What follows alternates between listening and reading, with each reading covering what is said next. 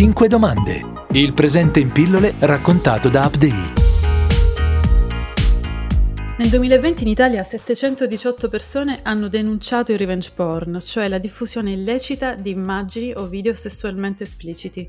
L'80% sono donne. Il reato di revenge porn è stato introdotto nell'ordinamento penale italiano solo nel luglio 2019. Prima si parlava di estorsione o diffamazione. Oggi il fenomeno si è esteso dai siti di divulgazione pornografica alle chat come WhatsApp e Telegram. Il revenge porn investe e distrugge le reti di parenti e amici, ma anche i conoscenti delle vittime. Il reato nasconde storie di vite, soprattutto di donne che hanno perso il lavoro e subito violenza psicologica, a volte anche fisica, a causa di partner, conoscenti e anche mariti. Io sono Emanuela Colaci, giornalista di Upday, e in questo episodio del nostro podcast 5 domande capiremo insieme ai nostri ospiti il fenomeno del revenge porn. Cristiano Pontarelli è un avvocato penalista, lavora a Napoli per lo studio Pettirossi che rappresenta la famiglia di Tiziana Cantone. L'avvocato fa parte di un network di avvocati chiamato M-Team che offre consulenza a livello internazionale alle vittime di revenge porn. Iniziamo subito con la prima domanda. Avvocato, che cos'è il revenge porn e dalla sua esperienza qual è la sua diffusione in Italia? Allora, il revenge porn è un um, termine, diciamo, di origine anglosassone che può essere tradotto in italiano con il termine porno vendetta. Um, in pratica è un fenomeno che consiste nella diffusione uh, di video intimi uh, di una persona senza il suo consenso. Uh, questo solitamente avviene magari da parte del, dell'ex partner alla fine di una relazione. Il problema serio, uh, a proposito del revenge porn, è proprio la difficoltà ad arrivare a um, comprendere chi sia stato a diffondere questi video intimi senza il consenso della persona, perché è un reato che si sviluppa principalmente uh, tramite il web.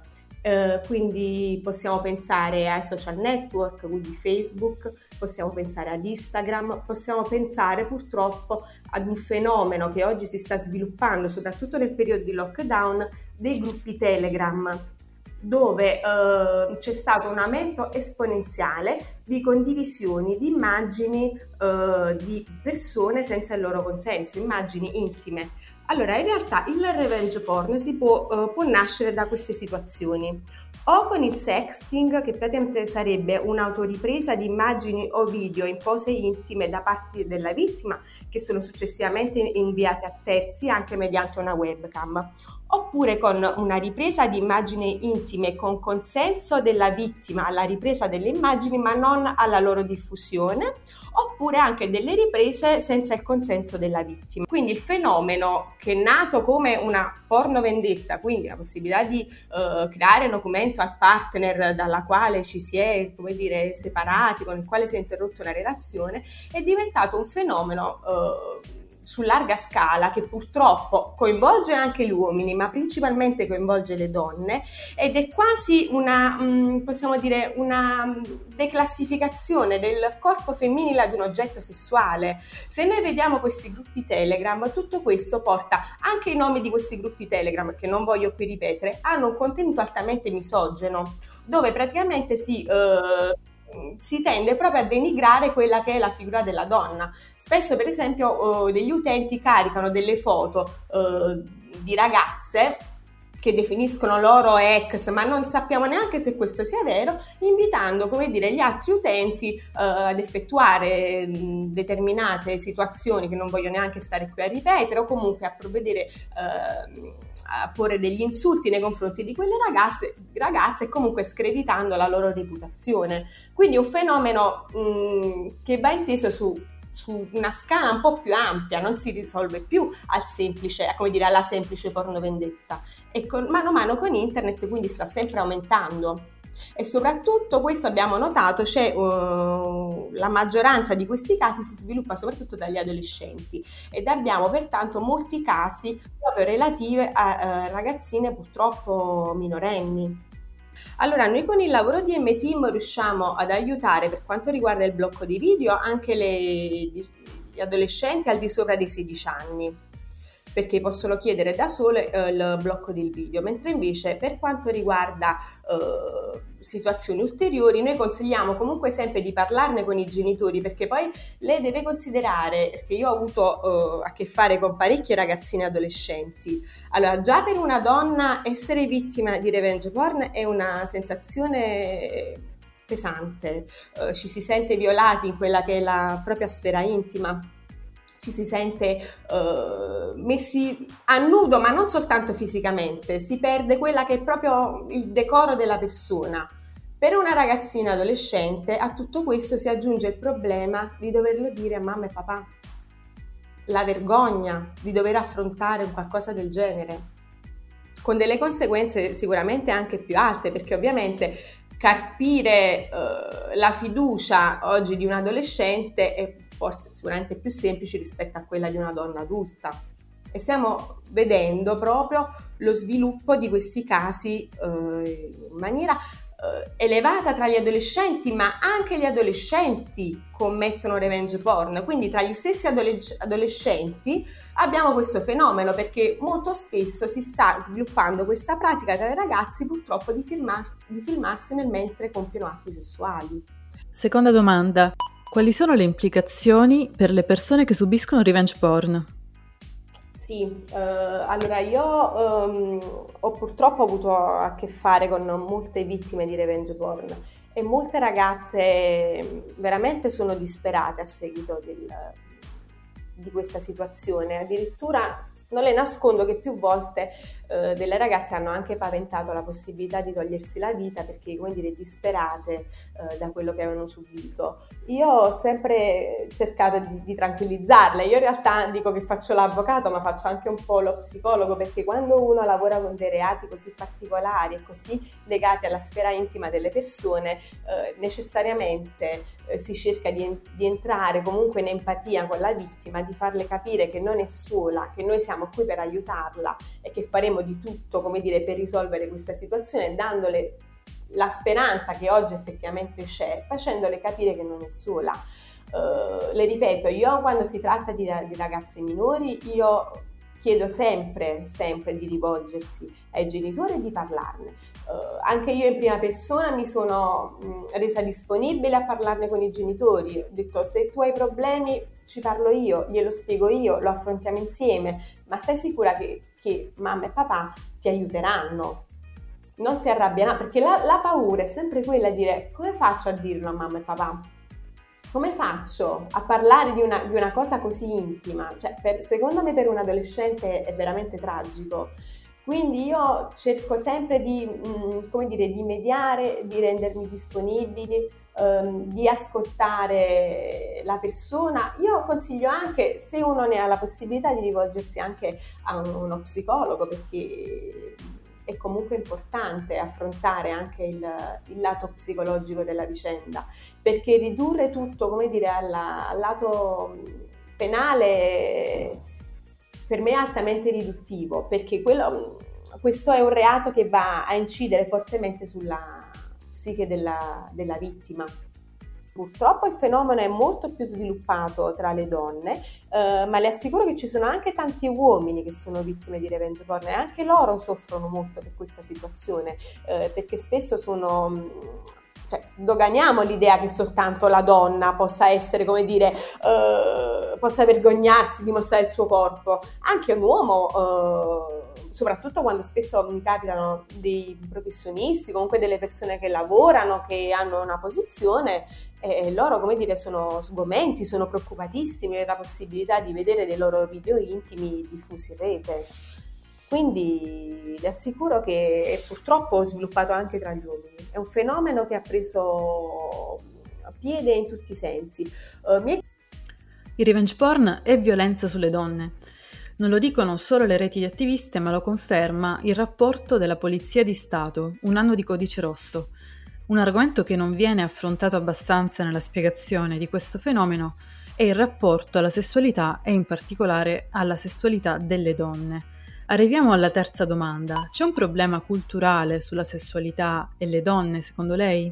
Purtroppo è questo, è una questione proprio, come dire, di, di, di cultura. Bisogna cambiare proprio quella che è l'idea, l'idea del, del, del, corpo femminile che viene declassato ad un oggetto sessuale, al considerare una donna come soltanto un simbolo di erotismo. Um, è anche un modo da parte degli uomini di affermare quella che è la loro virilità. Diciamocela tutta perché è così.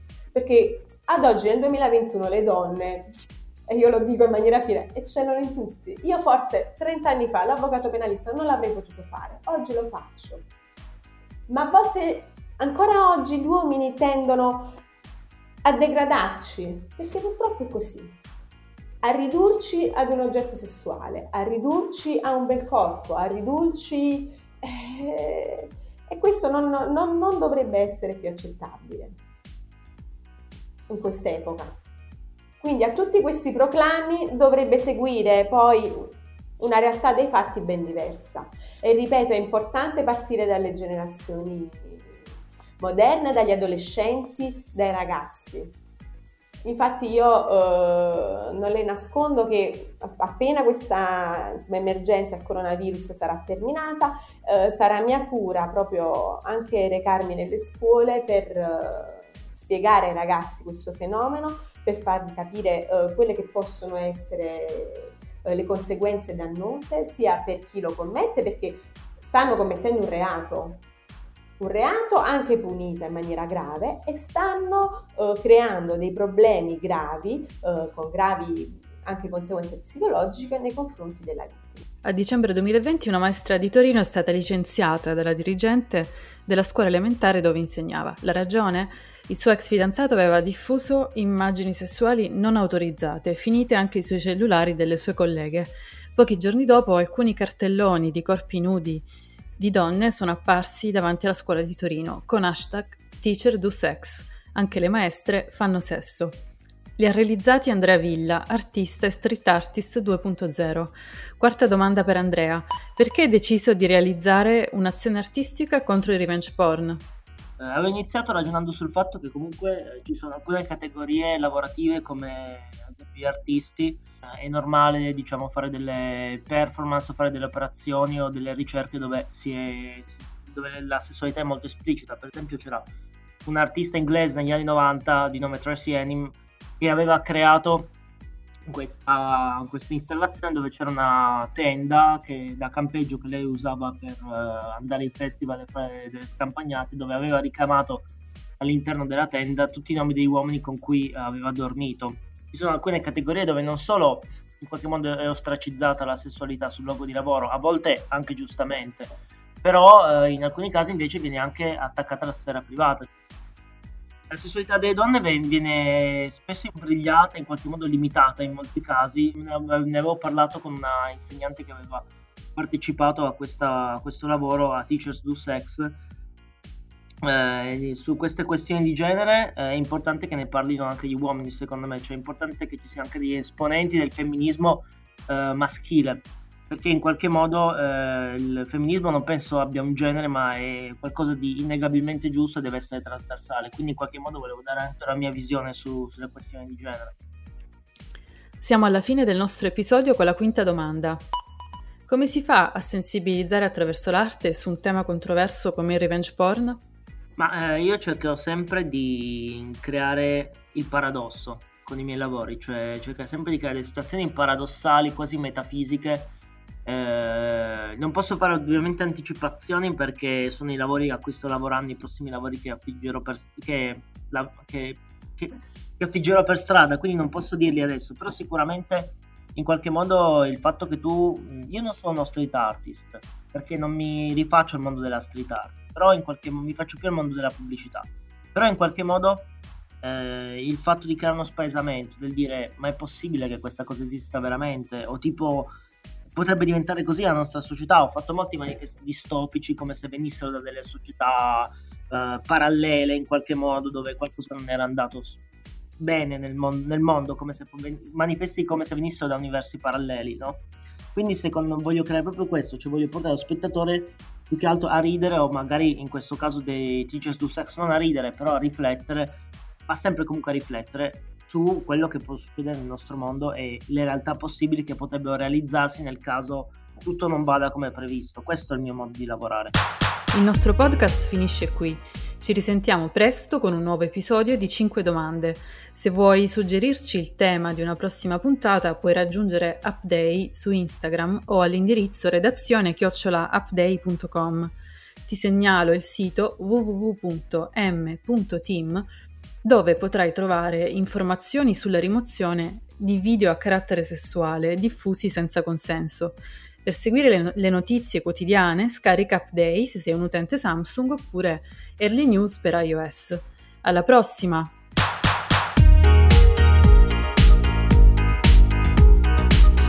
Cinque domande. Il presente in pillole raccontato da Upday.